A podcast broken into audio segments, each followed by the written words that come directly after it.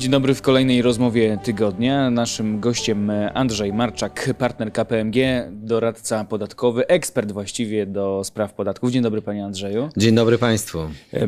Mieli okazję nasi obecni widzowie czy słuchacze czytać artykuł, w którym pan jako ekspert e, tłumaczył wszystkie zawiłości z polskim ładem, nazwanym kolokwialnie polskim nieładem. Ten tekst e, no, ogromną popularnością się na naszym portalu inpoland.pl e, spotkał się z ogromną popularnością popularnością, ogrom wyświetleń. To znaczy, że ludzi interesuje, y, jak rozliczyć podatek za 2022 rok. Ten rok powoli dobiega końca. Rozliczenie to jest oczywiście e, wiosna przyszłego roku, ale już zaczynamy o tym myśleć, bo bardzo duże zamieszanie i bardzo duża niepewność. Więc jakbyśmy na początku mogli określić, w jakim my punkcie w ogóle jesteśmy, bo w, pomiędzy 21 a 20, końcem 2022 roku wydarzyło się bardzo dużo. Ekspres legislacyjny wprowadzający Polski Ład i ten 1.0, potem poprawka na Polski Ład 2.0, ogrom zmian, mnóstwo zamieszania. Tak, no ja nie pamiętam takiego roku, żeby w trakcie jednego roku podatkowego tak naprawdę obowiązywały trzy systemy podatkowe. To jest ewenement. Pamiętam, jak wprowadzano ten Polski Ład 1.0, tak jak pan powiedział, ekspres legislacyjny i my jako środowisko doradców podatkowych sygnalizowaliśmy, że te zmiany idą za daleko, za głęboko za szybko są wprowadzane. No i co się okazało? Że na początku roku był duży klops, prawda? Ludzie zamiast dostać więcej netto, okazało się, że poprzez zmiany i niedopracowany system zaczęli dostawać mniej na rękę. Wypłaty były niższe, stąd też całe zamieszanie. I trzeba związane... było wyrównywać te pensje. Tak, wyrównywać. Przecież na szybko tak. Ministerstwo Finansów wprowadzało rozporządzenia, żeby tak na de facto płatnicy, mm. czyli przerzucono ten ciężar na firmy, które oczywiście mają swoje służby finansowe, podatkowe, żeby to zrobić, ale też no, y, jest, y, to było bardzo dużo kosztów e, po stronie właśnie firm, żeby przeliczyły, czy faktycznie e, te zmiany są korzystne dla podatników, bo jak niekorzystne, to powiedziano stosujcie e, poprzedni system z 2021, czyli tu już na początku było duże zamieszania. No i później było e, cały czas dyskusja dotycząca jak systemowo to naprawić, co z tym fantem zrobić. I pamiętam też, że nasze środowisko, właśnie środowisko doradców podatkowych, było włączone w te e, rozmowy i dyskusje i, i próby naprawy Polskiego Ładu. Stąd też pomysł wprowadzenia tego Polskiego Ładu 2.0 od lipca. I dlaczego od lipca?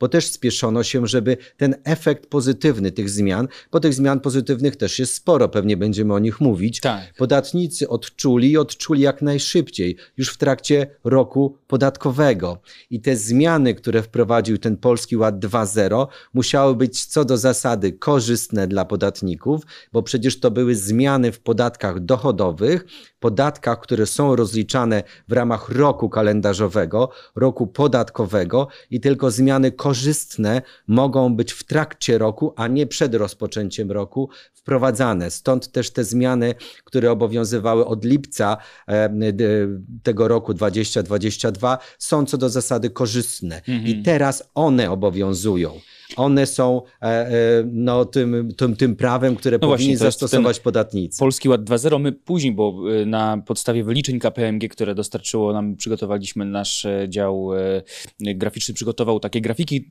Później będziemy je Państwu wyświetlać i omówimy je dokładnie, ale na razie jeszcze właśnie będąc na, przy tym zamieszaniu, które powstało, bo mówiło się w mediach o dualizmie podatkowym, ale tak naprawdę z tego, co Pan mówi, to jest trializm podatkowy, bo mogą być zasady z 20 E, pierwszego, Polski Ład 1.0 i Polski Ład 2.0, więc rzeczywiście sytuacja e, nie bywała i ogrom e, problemów pewnie przy rozliczeniach niektórych będzie to powodowało. I teraz jest tak, pan był włączony, rozumiem, jako jeden z tych doradców podatkowych ze względu na, na swoje doświadczenie i, i, i wiedzę i umiejętności, czyli pan był w grupie, która konsultowała, czy inaczej, z, z którą rząd czy odpowiedzialni za poprawianie tego bałaganu konsultowali się, co należy zmienić, tak? tak Jak to była, to tego? była E, to była no, taka powiedzmy nieformalna grupa robocza, e, ponieważ Krajowa Rada Doradców Podatkowych dysponuje też oczywiście e, odpowiednim zasobem ekspertów i kompetentnych osób i właśnie dyskutowaliśmy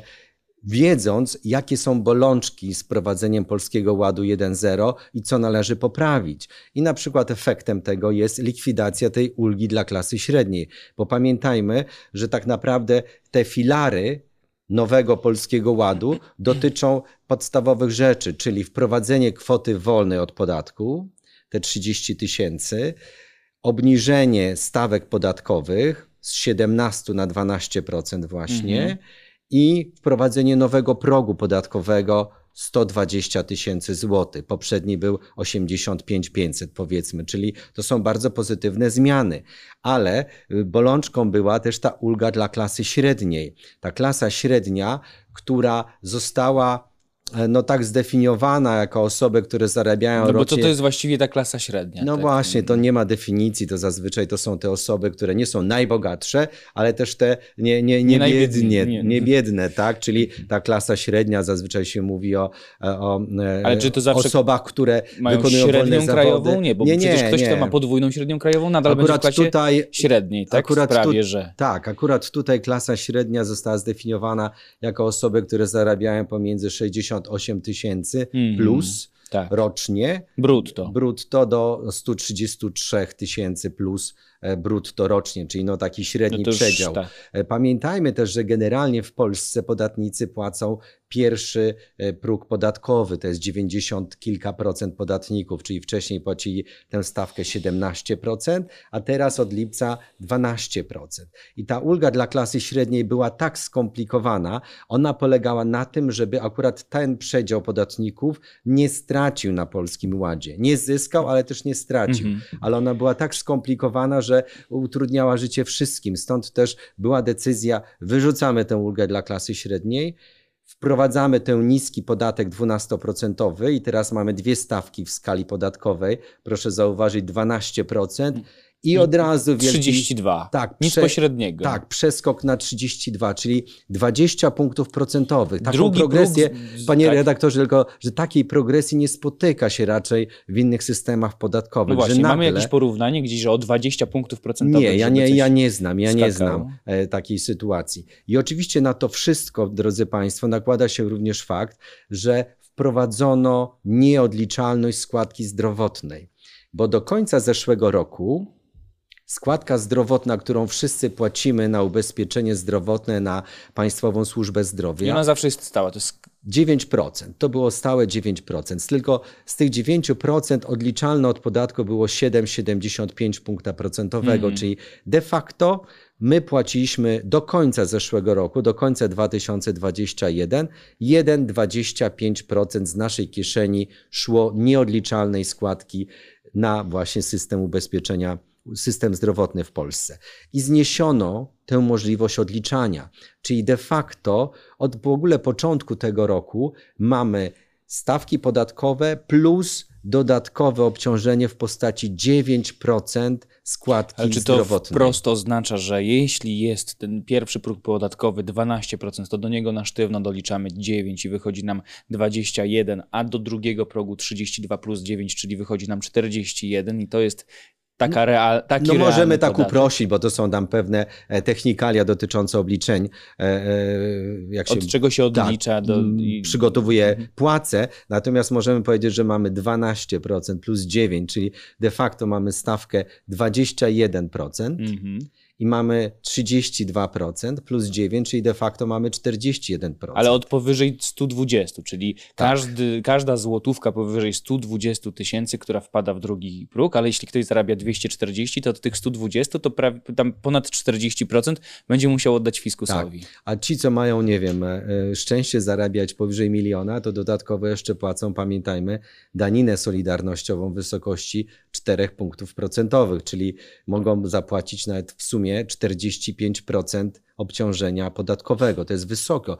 I jeszcze pamiętajmy, że do tego są składki na ubezpieczenia społeczne. One co prawda są odliczalne od dochodu jest limit tych składek, ale zawsze te kilkanaście tysięcy złotych w skali roku możemy jednak ponosić na składkę na ubezpieczenie społeczne, czyli na emeryturę, na rentę, na ubezpieczenie chorobowe, czyli tego typu składki, czyli per saldo dużo tych jest obciążeń. Natomiast jakbyśmy tylko patrzyli, panie redaktorze, z punktu widzenia nominalnej wysokości stawki podatkowej, gdzie mamy 12%, to można powiedzieć, jejku, raj podatkowy nad Wisłą, prawda?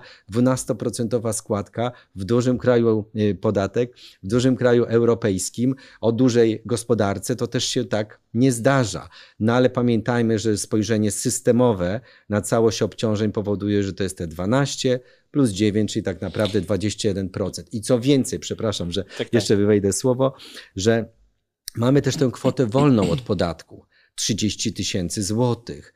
I to Ale ona jest... jest dla każdego wolna? Czy jeśli ktoś zarabia 32 tysiące, to płaci podatek od 2 tysięcy, jak ktoś zarabia 320, to płaci od 290 podatek tysięcy, czy y, te 30 tysięcy do 30 tysięcy to jest kwota wolna? Nareszcie jest to prawdziwa kwota wolna od podatku. Trzeba to dostrzec i podkreślić, bowiem dotychczas te kwoty wolne były skonstruowane trochę jak ulgi podatkowe, co z tego, że wcześniej była nawet kwota wolna do 8 tysięcy złotych, ale ona zmniejszała się wraz z wzrostem zarobków i w pewnym momencie była zerowa, czyli całość była opodatkowana, jak ktoś zarabiał powyżej stu kilkudziesięciu tysięcy złotych. Natomiast tutaj mamy faktyczną kwotę wolną od podatku. Te 30 tysięcy złotych przysługuje każdemu, kto jest opodatkowany na zasadach ogólnych, czyli ta progresja podatkowa, te 12 i 32%. Czyli tak jak pan powiedział, jak ktoś zarabia 32 tysiące, to w zeznaniu podatkowym, bo to per saldo w zeznaniu tak. się wszystko wyrównuje, te 30 tysięcy złotych jest nieopodatkowane, czyli fiskus uznał, że za te 30 tysięcy złotych można bez podatku w Polsce przeżyć. I to jest dobry kierunek, ale pamiętajmy o tej 9% składce. Czyli I ona od tych 30 tysięcy jest liczona. Jest, czyli nie ma tam żadnych ulg dotyczących e, e, kwot wolnych od e, obciążeń na ubezpieczenia społeczne, czy właśnie tej składki zdrowotnej. Czyli co do zasady, te 30 tysięcy zwolnione jako kwota wolna od podatku są obciążone 9% składką na ubezpieczenie zdrowotne, czyli Persalono wpada do szeroko pojętego, bym powiedział, e, budżetu e, centralnego, z którego się finansuje naszą... Jakieś zawsze... tam 2700 licząc szybko mniej więcej. Tak, niedo, niedofinansowaną służbę zdrowia, czyli okay. ta kwota wolna, która jest też dobrym rozwiązaniem, ona nie jest bez zupełnie żadnych czyli... obciążeń publiczno-prawnych. Yy bo czasami o takich składkach zdrowotnych, które są nieodliczalne, nie są nazywane daniną opłatną, są nazywane składką zdrowotną, mówi się e, ukryty podatek. Dlaczego to nie jest w takim razie na sztywno wpisane? Właśnie dlatego, żeby można było ją odliczać od kwoty wolnej, bo gdyby była na sztywno, to w kwocie wolnej już by jej nie było, albo w tych różnych wszystkich innych wyliczeniach by to komplikowało cały system, czyli łatwiej jest po prostu te 9% do wszystkiego dorzucić jako dodatkowe, a jeszcze też w obrazku pokazywać, że przy pierwszym progu to mamy 12% no to krajem mlekiem i miodem płynący. No, tak, trochę to jest taki marketing, bym powiedział, e, przekazu, że, że mamy taką zasadniczą zmianę z opodatkowania 17%, do którego praktycznie większość podatników e, e, należała na 12% i teraz też podniesiono ten próg podatkowy do 120 tysięcy. To też trzeba dostrzec z 85, 500 do 120. Długo czyli, nic z tym nie robiono. Tak, ponad prawda, prawie 50% mm. wzrostu, bo faktycznie na przestrzeni przestrzeni prawie już kilkunastu lat e, nie były waloryzowane te progi, a widzimy jaka była inflacja, zwłaszcza teraz. W związku z tym to było takie naturalną rzecz, e, naturalną rzeczą i tak można powiedzieć, że podatnikom to się należało, tak. żeby wyrównać te straty na inflacji przez tyle, tyle no lat. Chwalono się przez tyle lat, że rosną wynagrodzenia, nie tylko najniższa krajowa, tylko że po prostu wraz ze wzrostem gospodarczym rosną wynagrodzenia, no ale ten pierwszy próg, e, czy przepraszam, dru, drugi próg przez wiele lat był nietknięty. No to to jest rzeczywiście do, dobra e, zmiana. Takich zmian jest więcej, jak rozumiem. Tak, ja Przy tylko... tym Polskim Ładzie 2.0 też. E, tak, ja tylko chcę powiedzieć, że jak patrzymy na skalę podatkową, to wydaje się, że to jest właśnie tylko te dwie stawki, czyli mhm. 12% do 120 tysięcy złotych tak. rocznie, powyżej 32% ale pamiętajmy o tej daninie solidarnościowej, jak ktoś zarabia tak. ekstra no. milion, to jest 4%. Tylko chcę powiedzieć, że to są takie ukryte pewne stawki, czyli nie mamy, jak patrzymy na, tylko na tabelę Dla podatkową. liczenia, y, y, to o czym pan mówi? Czyli jeśli ktoś zarabia milion 150 tysięcy złotych, to od tych 30 zapłaci te 9 powiedzmy, no i to już tak szybko licząc, e, no to zapłaci co najmniej 475 tysięcy złotych podatku od tak. miliona 150. Tak, bo to jest faktycznie trzeba pamiętać o daninie solidarnościowej, która też jest takim marketingiem, bo to jest podatek de facto dochodowy. On jest nazwany daniną no solidarnościową, no ale jest w ustawie o podatku dochodowym od osób fizycznych i też dotyczy tak naprawdę dochodów, ale to jest też takie niby inna Rząd konstrukcja. powie, że nie wprowadza podatków, tak. nie podnosi podatków, ale jest jakaś danina, jest danina i też dla, dla osób tak właśnie tak niepełnosprawnych. No i zwłaszcza teraz ta składka zdrowotna 9%, która mhm. też nie wynika z ustawy PIT, tylko wynika z ustawy o systemie ubezpieczeń społecznych, o składce zdrowotnej. W związku z tym y, trzeba mhm. patrzeć całościowo na ten system i później faktycznie spróbować odnaleźć się, czy ten polski ład wprowadzony od lipca Polski Ład 2.0 przyniósł w końcu jakieś dobre wieści i moje wynagrodzenie netto będzie większe, większe, Czy, czy mniejsze? No to przejdźmy tutaj do tych grafik, które przygotowaliśmy w ramach, e, w oparciu o dane, które dostaliśmy od Pana i od Pana zespołu, czyli KPMG.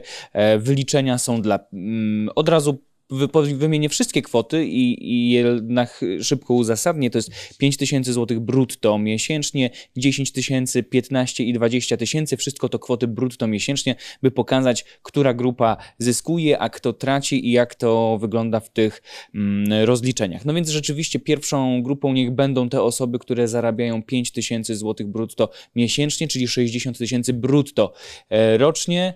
E, na rękę to jest ile? Tam 4 z e, hakiem będzie, prawda? E, tak, no na rękę tu mamy w, w, kwotach e, rocznych oczywiście, bo zawsze te rozliczenia powinno się pokazywać no tak. w kwotach rocznych, czyli mamy, to jest ponad no, prawie 45 tysięcy, stosując właśnie Polski Ład 2.0.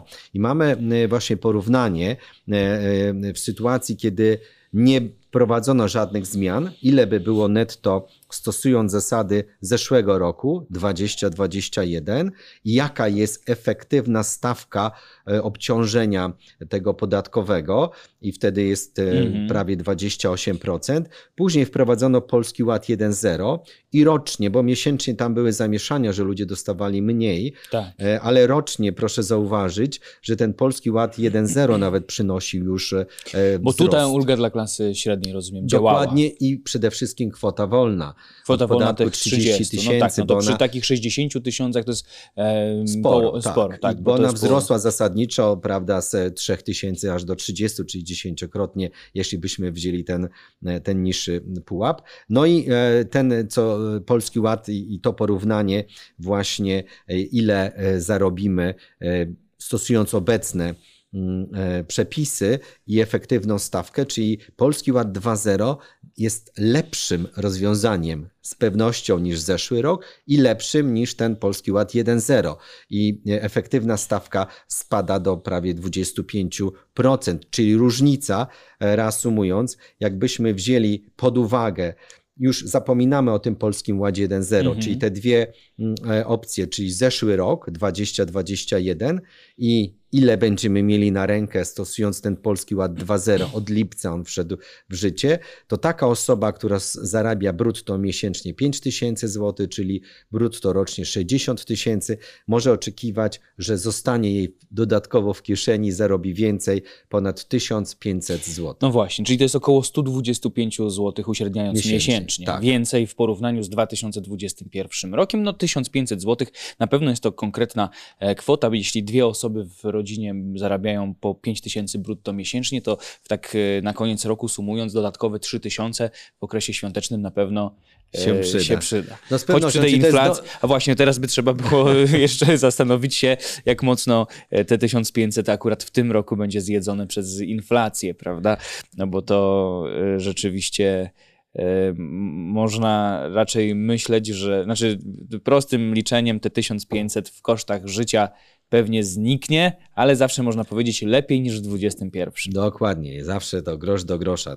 Czyli to jest dobra wiadomość tak. dla osób, które zarabiają właśnie ten poziom, o którym rozmawialiśmy, 5 tysięcy. No właśnie, więc to jest 5 tysięcy, no to y, może od razu kolejny wskaźnik. Ktoś, kto zarabia, bo tu przy 5 tysiącach to tak y, na rękę to jest tam 3740 powiedzmy mniej tak. więcej na rękę miesięcznie, czyli to, to, to jest y, kwota, którą dziś, no już za chwilę to będzie prawie, że najniższa krajowa, e, bo od lipca przyszłego roku najniższa krajowa, no trochę przesadziłem, bo to jest 3600 brutto, a już pomyślałem, że na rękę, no, no to rzeczywiście tak, trochę tak. przesadziłem, ale, ale rzeczywiście, rzeczywiście jest to taka kwota realna, jeśli chodzi o polską gospodarkę, 3800 miesięcznie, to myślę, że wielu, wielu z naszych widzów i, i słuchaczy może się odnaleźć w tych 60 tysiącach brutto, ale równie wiele osób z pewnością będzie w pułapie 10 tysięcy brutto e, miesięcznie, czyli 120 tysięcy brutto rocznie. Co tu się dzieje e, w porównaniu? 21 na Polską, 2 Tak, wzięliśmy akurat ten e, poziom, żeby pokazać,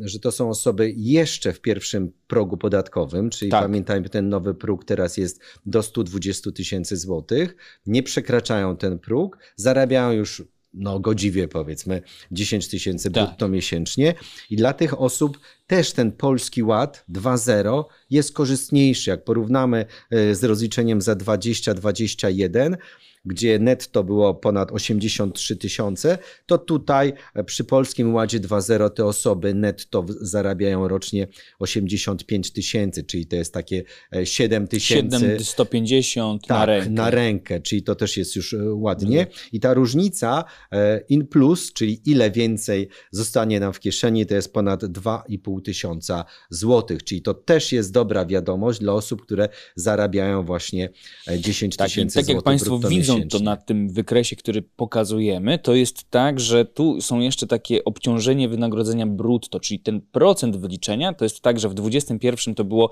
i w Polskim Ładzie 1,0 tak samo, czyli tu akurat tak. Polski Ład nic nie poprawiał w kontekście 21 tak. roku. To, była, to było zastosowanie tak zwanej tej ulgi dla klasy średniej, czyli mm -hmm. to jest mhm. ta, e, te, ten przedział, o których rozmawialiśmy, osób, które już lepiej zarabiają i żeby one nie zyskały, ale, ale nie, nie straciły. straciły. I to jest właśnie dobry przykład pokazujący, że stosując Polski Ład od stycznia one nie traciły, bo ale była ulgi dla klasy średniej. nic się dla nich nie zmieniało, poza tym, że w zamieszania sporo w bardzo, to wprowadzało. Bardzo. Ale, ale, Polski... ale ostatecznie e, zarabiają też te no osoby No właśnie, bo dodatkowo. się tutaj blisko dwa, ponad 2 punkty procentowe różnicy na korzyść obciążenia całorocznego, co przekłada się na te 2520 zł. My, to jest kwota brutto czy netto? Jeszcze tylko dopytam tej oszczędności. No to już jest netto, tak? Po, Czyli po, na rękę, no to świetnie. Rękę. My tam pokazujemy właśnie te obciążenia wynagrodzenia brutto w procentach, bo takich stawek nie ma. Tak. To proszę e, wziąć to jako taką efektywną stawkę podatkową no właśnie, czyli... tych obciążeń, których wszystkich mamy. Bo ktoś powie, pokazują mi tutaj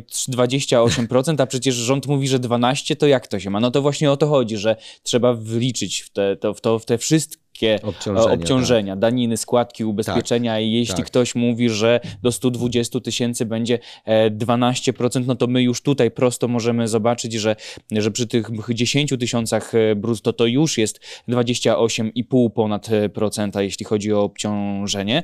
Natomiast przy tym najniższej stawce, czyli 5 tysięcy, również 25, ponad 25,2, jeśli chodzi o obciążenie do wynagrodzenia brutto, czyli już Państwo mogą sobie jasno wyciągnąć też e, wnioski, że to jeśli ktoś próbuje wmówić, że 12% i nic więcej, no to trzeba otworzyć oczy. Dzięki takim ekspertom i doradcom podatkowym możemy jasno i wyraźnie zobaczyć, że jest to więcej niż 12%.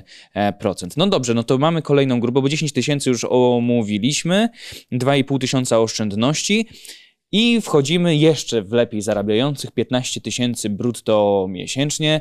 Pewnie dla wielu marzenie, ale świetnie, warto, warto się rozwijać to i też są tacy podatnicy, tak? W Polsce, Dokładnie. Polska ekonomia nie, się rozwija tak jest. i nie tak mało jest osób, które tyle tak. zarabia.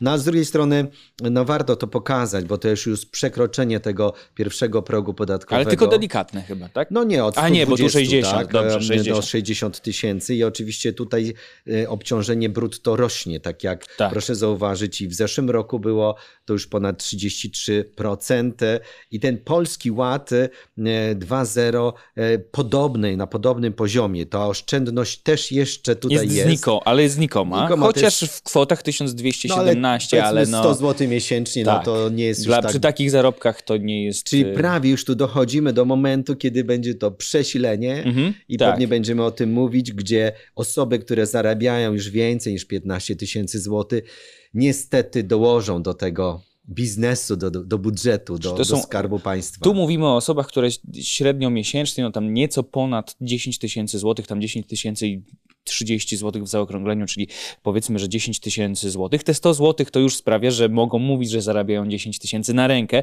bo tak to by mieli tam 9900 całkiem. Tak. Ale co ciekawe, w Polskim Ładzie 1.0, gdyby został, gdyby nie, nie te konsultacje między innymi z panem i zmiana na Polski Ład 2.0, no to tacy podatnicy przy Polskim Ładzie 1.0, czyli który miał, jeszcze raz przypomnę, na sztandarach rząd szedł, że to ma być, wyrównywać nierówności e, społeczne. Akurat ta grupa zarabiająca te 10 tysięcy złotych na rękę miesięcznie przy Polskim Ładzie 1.0 traciłaby. Tak tak. w porównaniu z 21 Tak, to oczywiście rokiem. wiecie Państwo, można się bawić w te y, drobiazgowe wyliczenia dla poszczególnych kwot i z pewnością są e, dostępne w internecie narzędzia, kalkulatory i też zachęcam, tak. żeby sobie to samemu przeliczyć. samemu przeliczyć, ale też chcielibyśmy pokazać, które grupy ewidentnie tracą na Polskim Ładzie i dokładają się tak.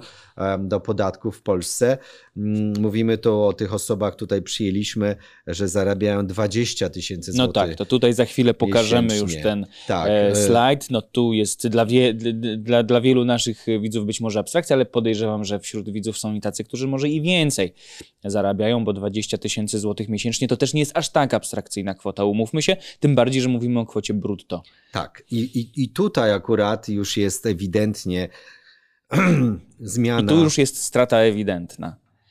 I tu jest strata ewidentna, jak porównujemy e, właśnie zeszły rok i ten Polski Ład 2.0, to te osoby dodatkowo dopłacą ponad 3300 zł, czyli tak naprawdę prawie 300 złotych miesięcznie będą musiały dołożyć i to będzie dodatkowy koszt wprowadzenia tych zmian podatkowych. Zresztą one były wprowadzane pod hasłem, żeby ochronić tych najbiedniejszych, co też no widzimy. Właśnie. E, tę grupę zwaną klasą średnią troszkę też ochronić w takiej formule, żeby nie stracili i żeby ci najbogatsi dokładali czyli, jak najwięcej. Tak, tutaj mamy tą planszę na 20 tysięcy, ale e, z naszych obliczeń wynika, że osoby, które już zarabiają e, prawie 16,5 tysiąca, już od tego mhm. momentu mm -hmm. tak naprawdę zaczyna się e, dodatkowe obciążenie podatkowe dla osób, które zarabiają jeszcze raz Ale to jest na umowy o pracę, o pracę. Tak, i na jest... zasadach ogólnych, tak. tak, to trzeba podkreślić, bo to w dużej mierze też osoby o takich e,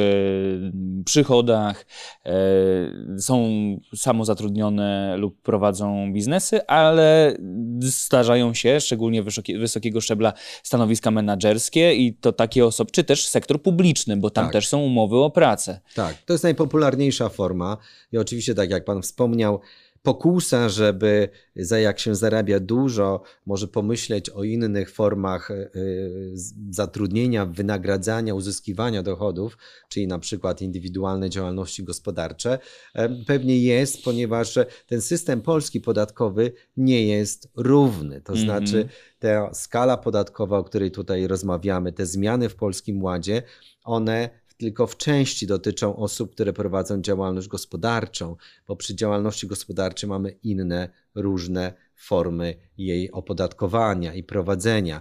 Natomiast e, tutaj mówiliśmy cały czas o umowie o pracę i oczywiście, jeżeli byśmy nawet przyjmowali jeszcze większe wynagrodzenia brutto, co oczywiście życzymy, żeby nasi słuchacze mm, e, uzyskiwali, tak. to ta różnica pomiędzy Polskim Ładem a zeszłym rokiem mhm. będzie coraz większa na niekorzyść podatników. Czyli coraz więcej te osoby będą e, płacić podatków i dokładać się właśnie e, do, dla, dla fiskusa. I, i, I to o tym trzeba też pamiętać, że te zmiany nie są korzystne dla wszystkich im więcej zarabiamy, tym możemy oczekiwać, że one będą niekorzystne dla nas. Znowu rząd będzie mógł powiedzieć, no i bardzo dobrze, bo ci najwięcej zarabiający mieli najwięcej dokładać się, a ci biedni czy średni mieli być chronieni. Natomiast czy to jest dobry, zły, nie wiadomo jaki system, czy tak gradować to możemy, czy to jest lepsze niż to, co mieliśmy do tej pory, bardziej komplikujące, zbędne, może warto było dać, poświęcić temu więcej czasu, więcej spotkań z ekspertami, nie wprowadzać ekspresu legislacyjnego, zastanowić się, jak to zrobić mądrze, żeby nie wylewać dziecka z kąpielą, by potem nie szykować szybkich poprawek.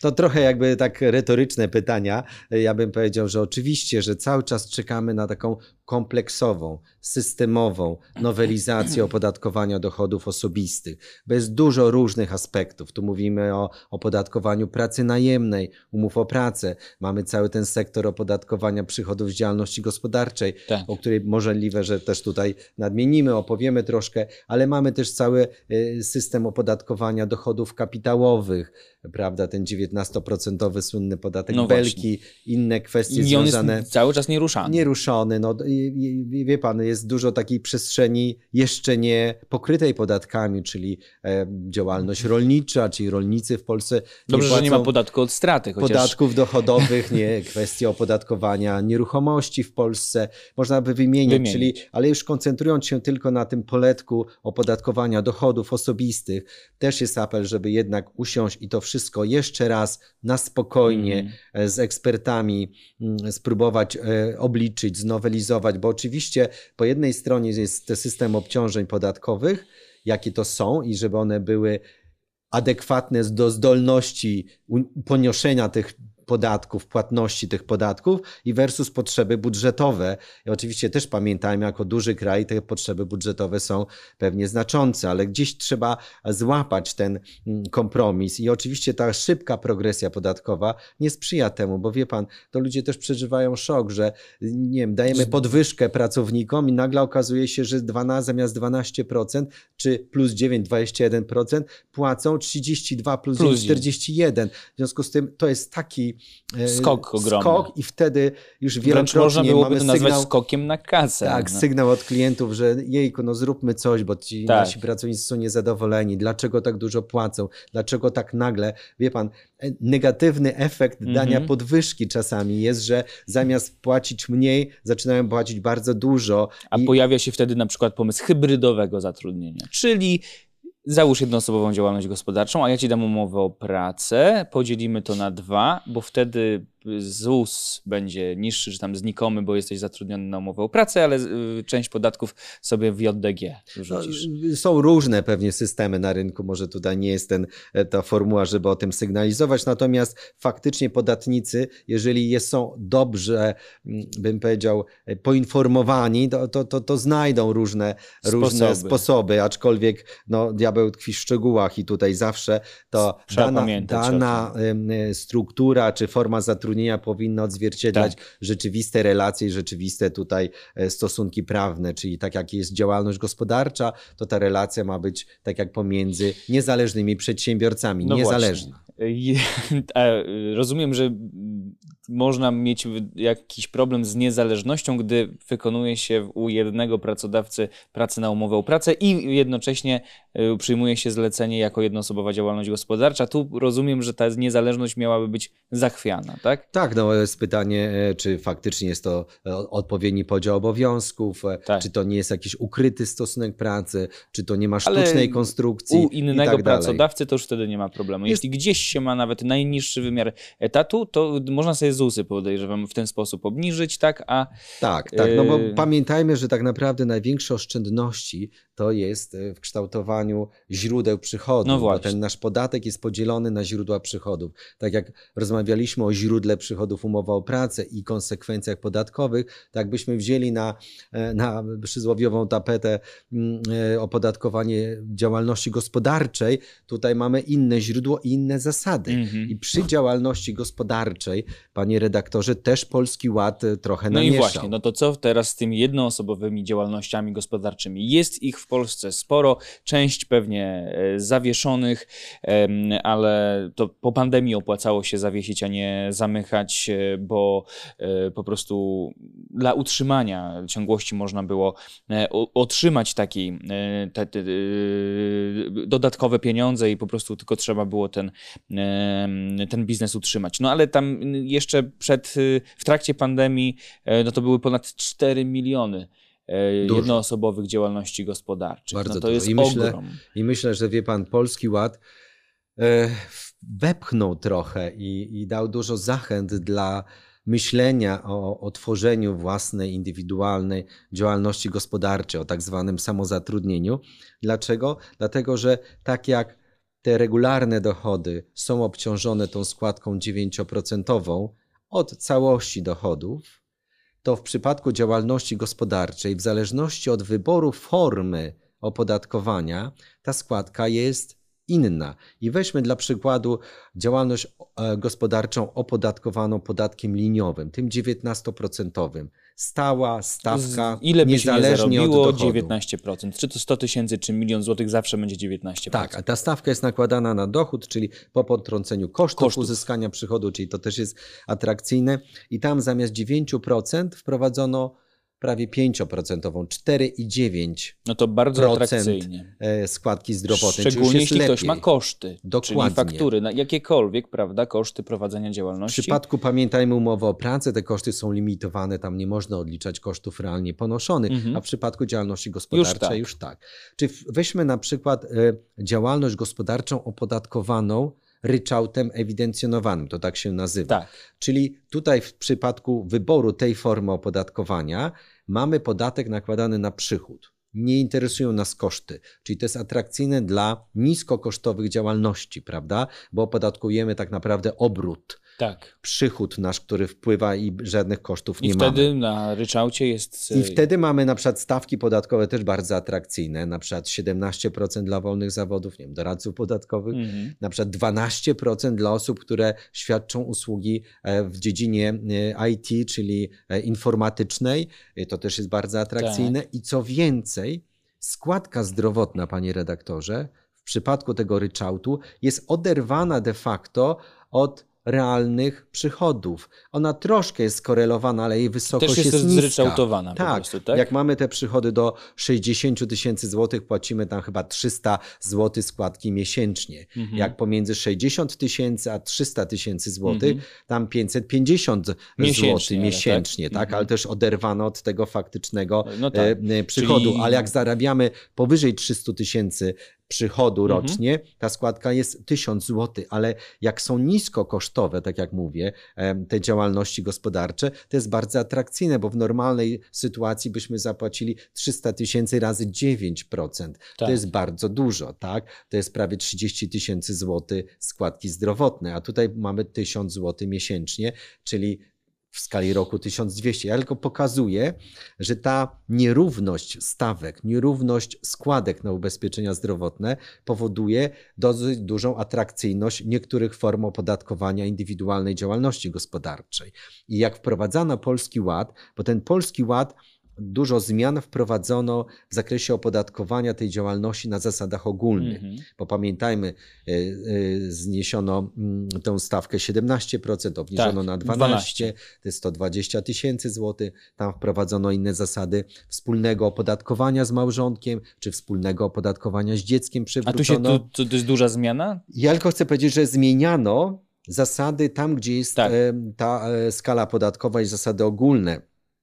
I żeby nie było zarzutu, że w trakcie roku zmieniliśmy i uatrakcyjniliśmy zasady ogólne, a ja wybierając moją stawkę i zasady podatkowe do działalności gospodarczej, muszę to zrobić do 20 lutego. lutego, czyli nie wiedziałem, że takie będą atrakcyjne. To jestem poszkodowany. Tak, wprowadzono zasady i dobrze, i to też był głos płynący y, ze środowiska przedsiębiorców, doradców, żeby pozwolić nawet w trakcie Mhm. roku, ale teraz również przy zeznaniu podatkowym, na zmianę formy Czyli opodatkowania. teraz tak, jedno oso- jeśli ktoś, kto nas ogląda, słucha i ma jednoosobową działalność gospodarczą, to wyjątkowo w tym roku nie dość, że w ciągu roku mógł lub teraz jeszcze w grudniu może zmienić, to co więcej, no bo rozliczamy się do y, kwietnia przyszłego e, roku, do końca marca, y, może sobie jeszcze przy rozliczeniu wybrać sposób y, rozliczenia się, tak? Tak. Wyjątkowo rozumiem tylko za 2022 Tak. rok,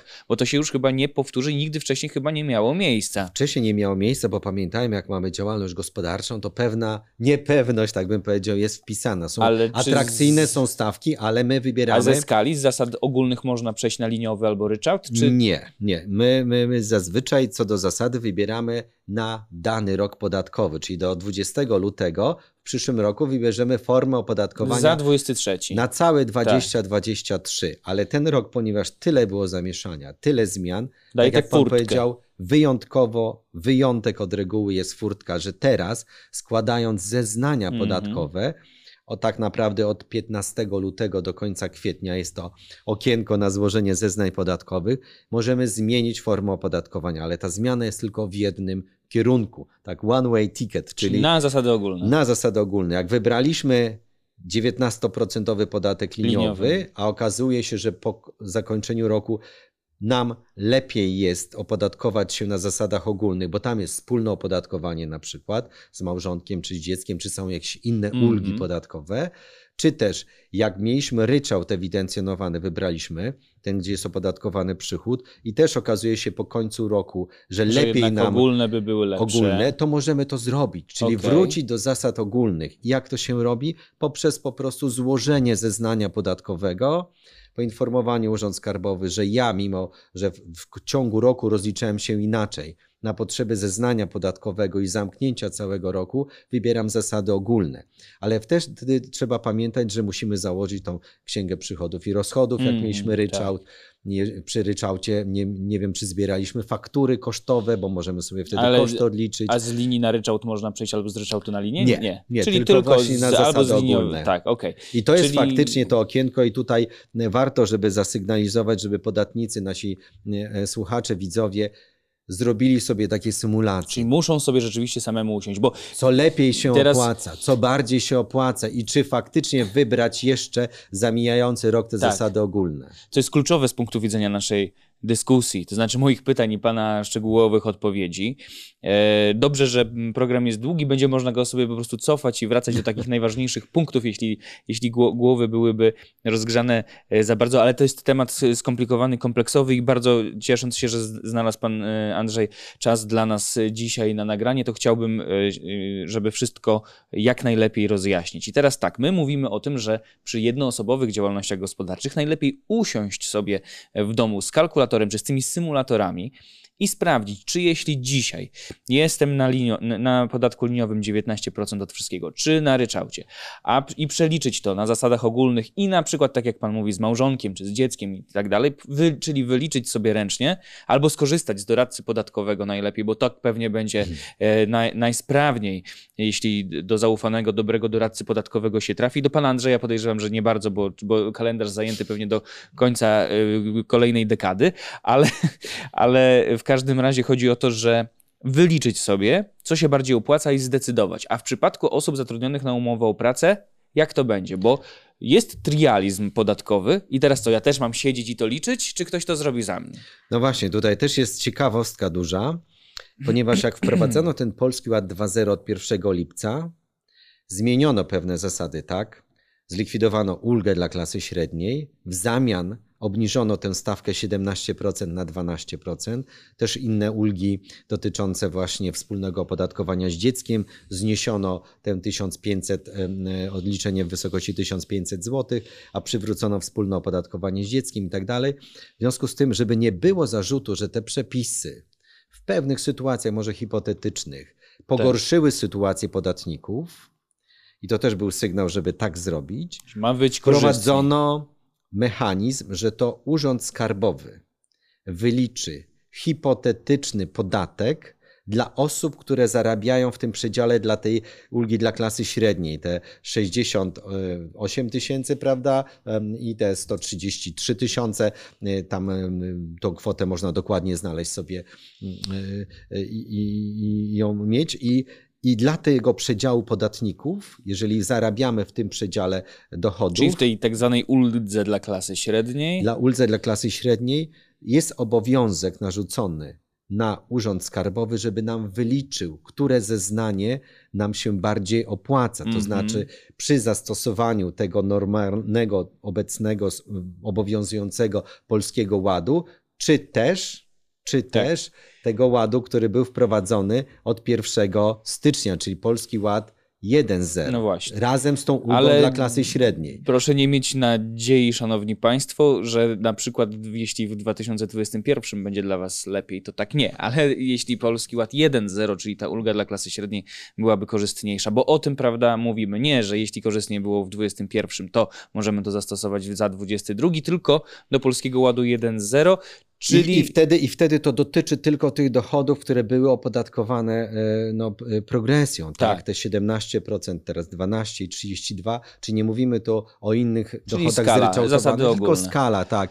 Jak pierwszy będzie pewnie algorytm zastosowany w przypadku Urzędu Skarbowego, czy łapiemy się w tym przedziale dochodów. Tak. Jak się łapiemy, no to e, e, sprawdza, sprawdzi Urząd Skarbowy, czy zastosowanie obecnych przepisów versus zastosowanie ulgi dla klasy średniej, która wcześniej obowiązywała, jak wprowadzano od 1 stycznia Polski Ład, które będzie korzystniejsze. I to skarbówka zrobi I Skarbówka zrobi i nas poinformuje, mm -hmm. jak złożymy. Oczywiście my składamy, tak. składamy, Ale stosując obecne przepisy. Znowu, nie, nie. Y- to składamy zeznania podatkowe, mm -hmm. czy też, nie wiem, pójdą zeznania automatycznie wygenerowane no tak, tak. przez ten no, EPIT, system, tak, tak, tak system, tak, ale Urząd Skarbowy sprawdzi, właśnie w tym przedziale podatników, czy jakby hipotetycznie tak, czy siak. tak zastosować mm -hmm. ulgę dla klasy średniej, czy zyskamy, czy nie. Jak zyskamy, dostaniemy zwrot. Jak nie, nie będzie to korzystne, no to stosujemy oczywiście Polski Ład 2.0. Czyli tutaj jest duża nowość, że to też jest... Ale to chyba hipotetycznie mogłoby się wydarzyć, tak, prawda? bo, bo chyba... co do zasady pokazaliśmy też no te właśnie. wyliczenia, że przy ci, 5, co... przy 10, przy 15, przy 20, tak. nawet jeśli, jak, nawet jeśli przy 20 tysiącach traci się wobec 2020 2021 roku tam ponad te 3000 e, złotych e, rocznie, no to jednak mimo wszystko mamy tak, że przy każdym z tych e, wyliczeń ten Polski Ład 2.0 był korzystniejszy niż Polski Ład 1.0, ale gdyby wystąpiła taka ewentualność, że dla kogoś jest ten Polski Ład 1.0 bardziej korzystny, no to skarbówka sama się do tego przyzna i, po, i, i, i doliczy, poinformuje, tak. ale rozumiem, że pewnie wielu z Państwa pojawi się pokusa, żeby sobie to przeliczyć. Można sobie w domu taką symulację, jak ktoś chce i ma wolny czas. Będziemy wykonać. sprawdzać Urząd Skarbowy, czy dobrze, ale to no, dotyczy tych to... podatników jeszcze raz którzy są w tym przedziale 68 tysięcy, te 133 tysiące tak. rocznie. Czyli to dotyczy tylko tych, tej grupy. Tej grupy. Ci, co wyżej zarabiają. Czyli nie, ulga dla ich... klasy średniej. Dokładnie, to jest tylko, to jest ulga tylko, dla klasy średniej. Tylko ta grupa. I, i tutaj nie, nie stosujemy ulgi dla klasy tak. średniej. My, podatnicy, stosujemy Polski Ład 2.0, tak ale urząd hipotetycznie będzie przeliczał. przeliczał i stosował. I to jest tylko ten jeden rok i później już zapominamy o czymś takim, że w ogóle było coś takiego kulga dla klasy średniej, no chyba, że i, i inne rządy będą mhm. próbowały coś takiego wprowadzać. No to jeśli już pada słowo ulga, jakie ulgi pojawiają się przy e, rozliczeniach podatków za 2022? Czy Polski Ład 2.0 wprowadza jakieś nowe, nieznane, takich, których wcześniej nie było, albo przywraca takie, które były, a potem je zawieszono? No, z tymi ulgami to jest tak, że, że, że nie ma ich za dużo faktycznie ten polski system podatkowy nie oferuje dużo odliczeń, no ale najbardziej popularne no to są ulgi na dzieci, tak. które funkcjonują już od lat, czyli te 1112 zł na pierwsze dziecko, e, jak mamy dwójkę dzieci, no to razy dwa, e, jak mamy trójkę dzieci, to na trzecie dziecko tam jest ulga rośnie do 2000 zł, jak mamy więcej niż czwórkę dzieci, czyli na czwarte i każde następne dziecko, ulga rośnie do 2700 zł. I to jest ulga odliczana od podatku. Mm -hmm. I mhm. generalnie jest mało ulg odliczanych od podatku. Więcej ulg, które funkcjonują w polskim systemie podatkowym, to są ulgi odliczane od dochodów. I mhm. tutaj no, można, wie pan, zasygnalizować, że bardzo popularna cały czas jest ulga rehabilitacyjna osób, które mają na utrzymaniu osoby niepełnosprawne, czy są osobami niepełnosprawnymi i tam jest wiele różnych takich odliczeń, które pomagają im funkcjonować w codziennej rzeczywistości, na dojazdy, na opłacanie psa, psa przewodnika, na mhm. pobyty na turnusach rehabilitacyjnych i tak dalej. Natomiast warto też zasygnalizować, że są ulgi e, e, które też wprowadziła pandemia, czyli ulgi z, związane z darowiznami, bo darowizny możemy odliczać też od dochodów. Mamy tu wiele rodzajów darowizn, A tylko zasygnalizuję. Było inaczej, także. Były też ulgi przed pandemią, ale COVID wprowadził, e, czyli te no tak, że... regulacje, które w, zachęcały mhm. do przekazywania dodatkowych darowizn tak. na, na szpitale, prawda, na organizacje pożytku publicznego. Taka które... prawdziwa, prawdziwa danina tak, solidarnościowa. I, i tam y, można było odliczać y, i te odliczenia, jak daliśmy 100, to nawet w pewnych warunkach można było podwoić tę ulgę, czyli 200 sobie odliczyć, jeśli chodzi o darowizny. Czyli A teraz tylko jak jest? Zwracam uwagę na No bo na przykład jeśli ktoś no, optymalizuje podatki, no bo nie, nie oszukujmy się, znaczy lepiej pomóc jakiejś organizacji, jeśli mogę sobie też zoptymalizować podatki. Oczywiście rozmawiamy tutaj o najlepiej sytuowanych, pewnie przedsiębiorcach i tak dalej, ale jak jest z tą ulgą, ona jest nadal takie... Tak, nada, jest, nadal, jak spełniamy kryteria, że przekazujemy 100 tysięcy złotych, tak? Czy tak, jeśli chodzi, jeśli mamy dochód tak. do odliczenia, bo tak, tak. są odliczane no tak. od Nie wykazujemy Dokładnie. straty, czy nie jesteśmy na zero. Dokładnie. Mamy po prostu... Czyli mamy dochód do tak, opodatkowania, opodatkowania i mamy odliczone do odliczenia darowizny, to możemy odliczyć do 6% dochodu takie regularne darowizny na organizację pożytku publicznego, ale właśnie związane z tą walką e, z pandemią mm -hmm. COVID, e, tę ulgę też odliczamy, ale możemy ją sobie podwoić, czyli jak nie wiem, 100 zł przekazaliśmy, to w zeznaniu możemy 200. 200. I, I tam też są limity. I co więcej, w przypadku ulgi na darowizny cały czas obowiązuje ulga na cele takie charytatywne kościoła i to jest mm -hmm. do, do 100% dochodu, czyli to nie na kult religijny, nie na cele religijne, czyli na działalność taką charytatywną kościoła, wspierającą biednych na przykład, okay, organizującą. pewnie takie Dokładnie rzeczy. i wtedy Ale... do 100% dochodu możemy sobie to odliczyć. Też jest takie, rozumiem, są... E, ale no właśnie, to jest tak, że wskazywane są te konkretne trochę w jakimś tam sensie wskazywane organizacje, czy jest trochę tak, że jeśli jest, czy to jest tak, że na przykład jeśli jakaś fundacja albo organizacja charytatywna nie działa przy wsparciu walki z COVID-19 lub nie jest tą organizacją katolicką, to już nie będziemy mogli sobie Nie możemy, ale tam są te limity do 6% dochodu Aha. inne, czyli do 6% okay. jest maksymalne. Czyli nie tak korzystne. Nie tak korzystne, dokładnie. A tutaj niektóre są właśnie aż do 100% dochodu, o których tutaj e, wspominaliśmy. Ja mówię o tych darowiznach, żeby też do końca roku mamy okres świąteczny, otworzyć serca i przekazywać. E, e, no tak, tylko że nie każdej tak? organizacji tak? tak jest wskazanie, że jakby jak będziesz wspierał Kościół katolicki, to będziesz lepszy niż jak wesprzesz inną organizację, już nie daj Boże, fundację zajmującą się wsparciem osób LGBT, bo to wtedy rozumiem.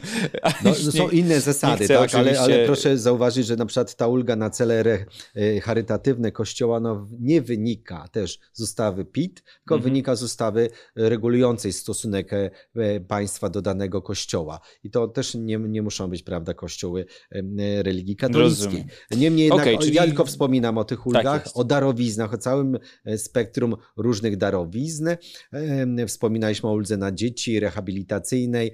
Tam jest też e, e, ulga na płatność na indywidualne konto zabezpieczenia emerytalnego mm -hmm. i ona też jest odliczana no do, od, od, od, dochodu i takie konto możemy sobie założyć i wpłacać i zbierać na przyszłą Ale emeryturę. Ale co więcej, jak... Y znowu rozgraniczymy, bo y, X, IKE, IGZE mogą mieć zarówno osoby zatrudnione na umowach o pracę, jak i przedsiębiorcy ci najmniejsi, czyli jednoosobowe działalności gospodarcze, ale chyba w przypadku jednoosobowych działalności gospodarczych, co nie jest w powszechnym obiegu, kwotę tę można odliczyć od przychodu, tak? Tak, od przychodu i faktycznie ona jest większa. W tych takich klasycznych sytuacjach limit za 20-22 za ten rok to jest ponad 7 tysięcy, a w przypadku osób samozatrudnionych prowadzących jednoosobową działalność gospodarczą e, kwotę, którą możemy odliczyć to jest ponad 10 tysięcy złotych. 10 plus. Czyli jest więcej i oczywiście zysk jest taki, bo to odliczamy od dochodu, tak. czyli nakładamy stawkę podatkową, która by była zastosowana do tej e, kwoty, czyli nie wiem, 7 tysięcy razy 12%, czy 7 tysięcy razy 32%, czy 7 tysięcy e, razy, nie wiem, 19%, mhm. jeśli chodzi o stawkę podatku liniowego. Czyli to jest efektywny zysk, bo ta kwota, o której no mówimy, to jest kwota odliczenia, a kwota, którą zyskujemy na podatku, no to jest stawka podatkowa razy właśnie tą kwotę, którą odliczaliśmy. Czyli to jest popularne e, zbieranie na przyszłą emeryturę, no właśnie, emeryturę czyli... i warto o tym pamiętać, bo e, oczywiście później wypłaty z tego konta emerytalnego są też opodatkowane, ale niżej. Po tak. osiągnięciu wieku emerytalnego, jak mamy 60 lat dla kobiet, 65 lat dla mężczyzn, wypłacamy z takiego konta swoje świadczenia, no to wtedy mamy 10% stawkę podatku zamiast, nie wiem, 19% A poza tym przez te lata te kapitałowych. Pieniądze też mają pracować i mnożyć się na tych kontach, a nie tylko leżeć i leżakować. No to, szanowni państwo, warto o tym pamiętać. Jak już mówiłem, ponad 4 miliony, no to jest pewnie przeszacowanie na, na ten moment, ale, ale i tak ogrom jednoosobowych działalności gospodarczych i pewne kolejne będą powstawały, szczególnie, że nawet pracodawcom opłaca się zatrudniać na jednoosobowych działalnościach gospodarczych, bo tak, podatki to sobie pod, już wylicz samemu, my tutaj nie będziemy musieli tego zeznania do skarbówki wysyłać, nie będzie tego całego e, zamieszania. Kwota brutto, kwotą brutto jest to nasz koszt i właściwie prowadzenie działalności dla większego podmiotu, gdzie zleca coś mniejszemu, jest korzystniejsze, więc pewnie będzie przybywało jednoosobowych działalności gospodarczych i warto pamiętać, że dbając o swoją emeryturę, bo to też nie jest takie oczywiste, wiele osób dużo zarabia, ale na jednoosobowych działalnościach gospodarczych mało myśli o przyszłości, to warto pamiętać, że przy tych kontach emerytalnych, indywidualnych można sobie to odliczyć od podatku, odkładając pieniądze na swoją przyszłość, na swoją emeryturę i to jest ważne. A, y, panie redaktorze, mówiąc jeszcze o ulgach, tylko taką ciekawostkę wspomnę, że Polski Ład e, likwiduje ulgę tak zwany Pałacyk Plus. Tak. Ona była dużo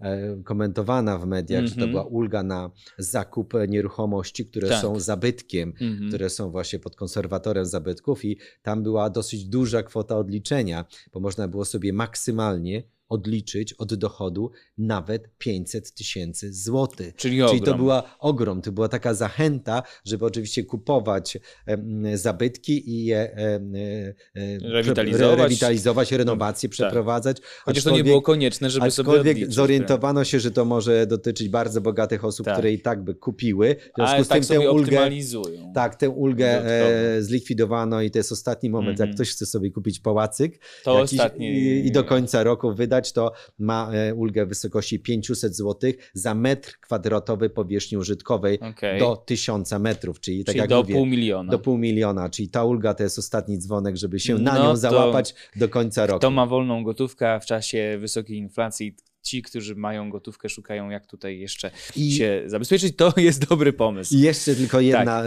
E, przepraszam, tylko wspomnę o tej uldze e, na termomodernizację. No właśnie i o to też chciałem pytać, bo, to, bo... bo cały czas, mimo że mamy kryzys energetyczny, a może tym bardziej, że mamy kryzys energetyczny, ale zapominamy trochę o tej termomodernizacji i przechodzeniu do odnawialnych źródeł energii. Nadal ulga termomodernizacyjna istnieje. Tak, tak? dotyczy głównie domów jednorodzinnych, jak jesteśmy właścicielem domu jednorodzinnego tak. i chcemy dokonać dokonać. Tam jest lista e, wydatków stosownie do rozporządzenia ministra e, e, infrastruktury i rozwoju, że na przykład wydatki na docieplenie domu, tak. wydatki na wymianę pieca, pieca, wydatki na fotowoltaikę, Właśnie. do Teraz 50 pompę ciepła, pompę ciepła, dokładnie, tam jest cała lista, do 53 tysięcy złotych tak. możemy wydać, znaczy odliczyć od dochodu. Oczywiście to musi być udokumentowane fakturami VAT no tak. i tak dalej, ale to to też jest zachęta, że mamy taką Żeby ulgę i pamiętajmy, zwłaszcza teraz w kryzysie energetycznym, gdzie energia taka droga, tak. jak zainwestujemy w nasz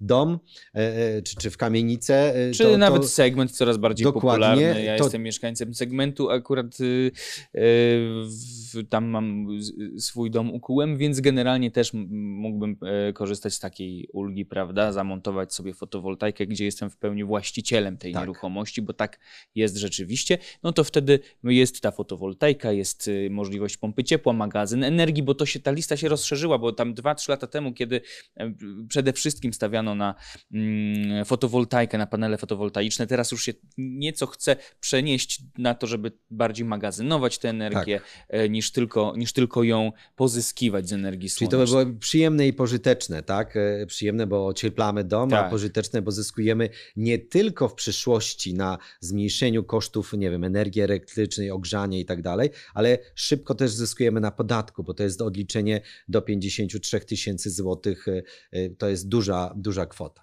No więc właśnie. To tyle, jeśli chodzi o główne ulgi, ale jeszcze jest tutaj ta sporna kwestia, sporna, może nie sporna, do wyjaśnienia. Najem co z tym najmem? Bo tylko ryczałtowo będzie można się rozliczać z takiego e, przychodu, rozumiem, tak? Jeśli ktoś. Tak, jeśli chodzi o najem prywatny, bo musimy rozróżnić tak. najem prywatny od, od najmu takiego um, nie wiem, w korporacyjnego, gospodarczej, no tak, tak. Czy, czy, czy korporacyjnego. Tak, tak.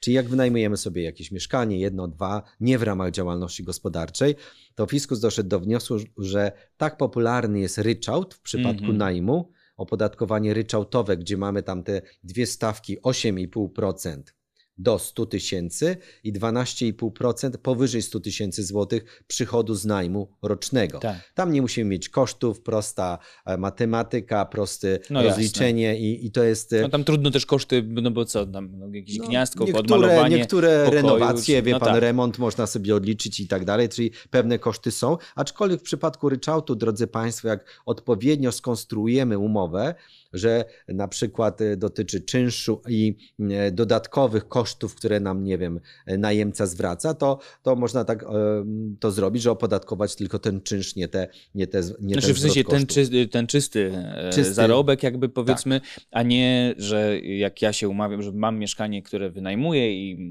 biorę od kogoś tam, nie wiem, jakąś kwotę X, niech to będzie nie wiem, z 3000 zł, tylko że w tych 3000 to mieści się tam na przykład internet, woda, prąd, ogrzewanie i tak naprawdę zostaje mi tam z tych 3000, 1800 realnie, czy to rozumiem, że można tak zrobić, że te 1800 będzie, a nie całe 3000 Tak, to zależy właśnie od postanowienia umowy. Tylko e, skonkluduję, że od nowego roku ustawodawca doszedł do wniosku, że w przypadku takiego najmu prywatnego, tak. nie w ramach działalności gospodarczej, prywatnego, będzie można tylko stosować ryczałt ewidencjonowany, czyli te dwie stawki 8,5% i 12,5%. Nie będzie już opodatkowania na zasadach ogólnych, czyli te 12-32%. Tak. Nie będziemy mogli sobie odliczać kosztów e, właśnie związanych tak. nie wiem, z remontem takiego żadnych. mieszkania. Nie ma, żadnych nie ma. I to już tylko od tego ryczałt. roku, tak? Od 2023, czyli, czyli też za... jest czyli jeszcze jest. Jeszcze do końca roku, drodzy Państwo, ci, remont są, na, tak, można sobie na ostatnią chwilę yy, zrobić. Dokładnie mają zasady ogólne, przynajmniej mogą właśnie jeszcze te koszty sobie no, wygenerować i odliczyć tak. od stycznia, już tego nie będzie można robić, chyba że, no tutaj też jest takie no, podpowiedź, będziemy chcieli to robić w ramach działalności gospodarczej, gospodarczej. że zarejestrujemy swoją działalność gospodarczą. Albo już ją mamy. Albo przykład. już ją mamy, I wtedy ten najem, najem podpiąć pod y, DG. Dokładnie wtedy, w zależności od tego, jaką mamy formę. Ale to wtedy czy... przyjmuje się tak, że jeśli na jednoosobowej działalności jestem na liniowym, to od razu najem mi wpadnie w liniowy też, czy no tak, no bo wie pan, e, działalność gospodarcza e, jest opodatkowana no to indywidualna prostu, tylko, tak. tylko w jeden sposób, mimo że są różne źródła no, może czyli tej po prostu wtedy tym, którym, yy, czyli wynajmującym jako najemca będę wystawiał fakturę, którą oni mi będą opłacali. Tak, i, I wtedy 19%. Mój... Ale już wtedy też... trudno będzie tam rozgraniczyć, rozumiem, przy liniówce na przykład to, to, że ktoś mi płaci tam za rachunki. E, no, wtedy pan, by jest... trzeba było przepisać, rozumiem, rachunek za, e, e, na wynajmującego najlepiej. No, pamiętajmy, żeby że się pozbyć problemu. mamy koszty. Mamy koszty, tak? No tak, no to, to, było, to byłby koszt. No tak. A okay, zwraca czyli... nam czynsz łącznie no, z tymi rozumiem, kosztami czyli odliczymy najemcy, to tak, odliczymy. Tak. W ryczałcie jest kłopot, bo no tam właśnie. nie ma kosztów. Aczkolwiek, czyli jak najem i chcę mieć w działalności gospodarczej, to albo zasady ogólne, czyli 12-32% y, też możemy wybrać, tak. podatek liniowy, czy też ryczałt, ale ryczałt byśmy się kręcili trochę w kółko, że w przypadku najmu prywatnego i tak będzie ryczałt y, ten zastosowany. Tak. W związku z tym tutaj jest pytanie, czy w ramy formalne ubrać ten najem, mm -hmm. zwłaszcza jakby to dotyczyło nie tylko jednego mieszkania, które wynajmiemy, czy, czy jego, jakiegoś lokalu, jakbyśmy wynajmowali kilka mieszkań, to już ma e, trochę ten najem znamion działalności no tak. gospodarczej, tak. że to w rozmiarze większym, powtarzalnym, zorganizowanym i wtedy adekwatna bardziej no, by była działalność roz... gospodarcza. Ale jeśli ktoś już jest na jednoosobowej działalności gospodarczej, bo tak wykonuje pracę i dodatkowo dołączy to jedno nawet mieszkanie, no to chyba tutaj nie ma problemu, prawda? Bo, raczej bo jest, tak, raczej tak. Powinien to... też rozszerzyć zakres swojej działalności gospodarczej. O PKD najem, dodatkowy. Tak, tak, zmienić w CIDG właśnie ten zakres PKD i wtedy bardziej to uwiarygadniamy, że to jest w ramach działalności gospodarczej. Czyli pamiętajmy, najem od stycznia tylko na ryczałt, najem prywatny tylko na ryczałt, 8,5 i 12,5%. Do końca tego roku mamy jeszcze możliwość A stawka na 12,5 przechodzi od kiedy? Od, to, to jest jak przekraczamy ten przychody powyżej 100 tysięcy złotych. Tak. Wszystko no tak, powyżej 100 tysięcy już na 12,5. No to to już jest taka konkretna kwota. Już, no ale znaczy w najmie prywatnym pewnie. Też się zdarza. E, ale no, zdarza się, czyli, e, czyli to na to trzeba zwrócić zwrócić e, uwagę. Uf, chciałoby się powiedzieć. Dużo tego. Dużo tego, ale tak jak mówię, dla Państwa e, to zostanie, nie zniknie. To jest w internecie, szanowni państwo. To jest wolność, która polega na tym, że można do tego wracać, odtwarzać sobie kilka razy. Do końca kwietnia podejrzewam, że będą państwo mogli sobie to wyklikiwać w tych momentach, w których będzie to akurat najbardziej e, potrzebne. Chyba wszystko, co najważniejsze, z całym zamieszaniem, z Miejmy Polskim. Ładem omówiliśmy. E, Andrzej Marczak, partner w KPMG, doradca podatkowy, ekspert do spraw podatków, był gościem rozmowy tygodnia inpoland.pl. Panie Andrzeju, bardzo dziękuję. Dziękuję bardzo. No a w okresie jesteśmy takim przedświąteczno-noworocznym, to jakieś, jakieś życzenia może? No, e, wie pan, można życzyć sobie najniższych podatków, no, właśnie. no ale wiadomo, że podatki są pewne, e, jak i inne rzeczy Śmierci w życiu. podatki. Tak mówią, no ale jak najmniej kłopotów podatkowych, to na pewno to życzenie od doradcy jest właściwe. Ja tu, jak się umawialiśmy na zagadnienia, które z panem Andrzejem będę poruszał, to zażartowałem, że na koniec będziemy życzyli sobie wesołych świąt, ale też zdrowego systemu podatkowego i e, miejmy nadzieję, że mm, kolejne zmiany, jeśli kiedykolwiek będą jakieś e, wprowadzane, to oby one poprawiały i e, rozjaśniały ten system i rzeczywiście go zrównywały w warstwach społecznych, a nie wprowadzały takiego chaosu, że na przestrzeni roku wszystkich naszych rozmowach dużo rzeczy było do wyjaśniania. Ale bardzo dziękuję. Dziękuję Kompetentna Wszystkiego dobrego. Osoba to e, przyjemnie posłuchać i przynajmniej wszystko stało się jasne. Andrzej Marczak, e, partner KPMG. Bardzo dziękuję za to spotkanie. Dziękujemy. Paweł Orlikowski, tak się nazywam i zapraszam za tydzień, bo mimo przedświątecznego piątku cały czas jesteśmy tak samo jak będzie przedświąteczny, e, przedsylwestrowy piątek. Także nie zwalniamy tempa. Do zobaczenia w kolejnej rozmowie tygodnia.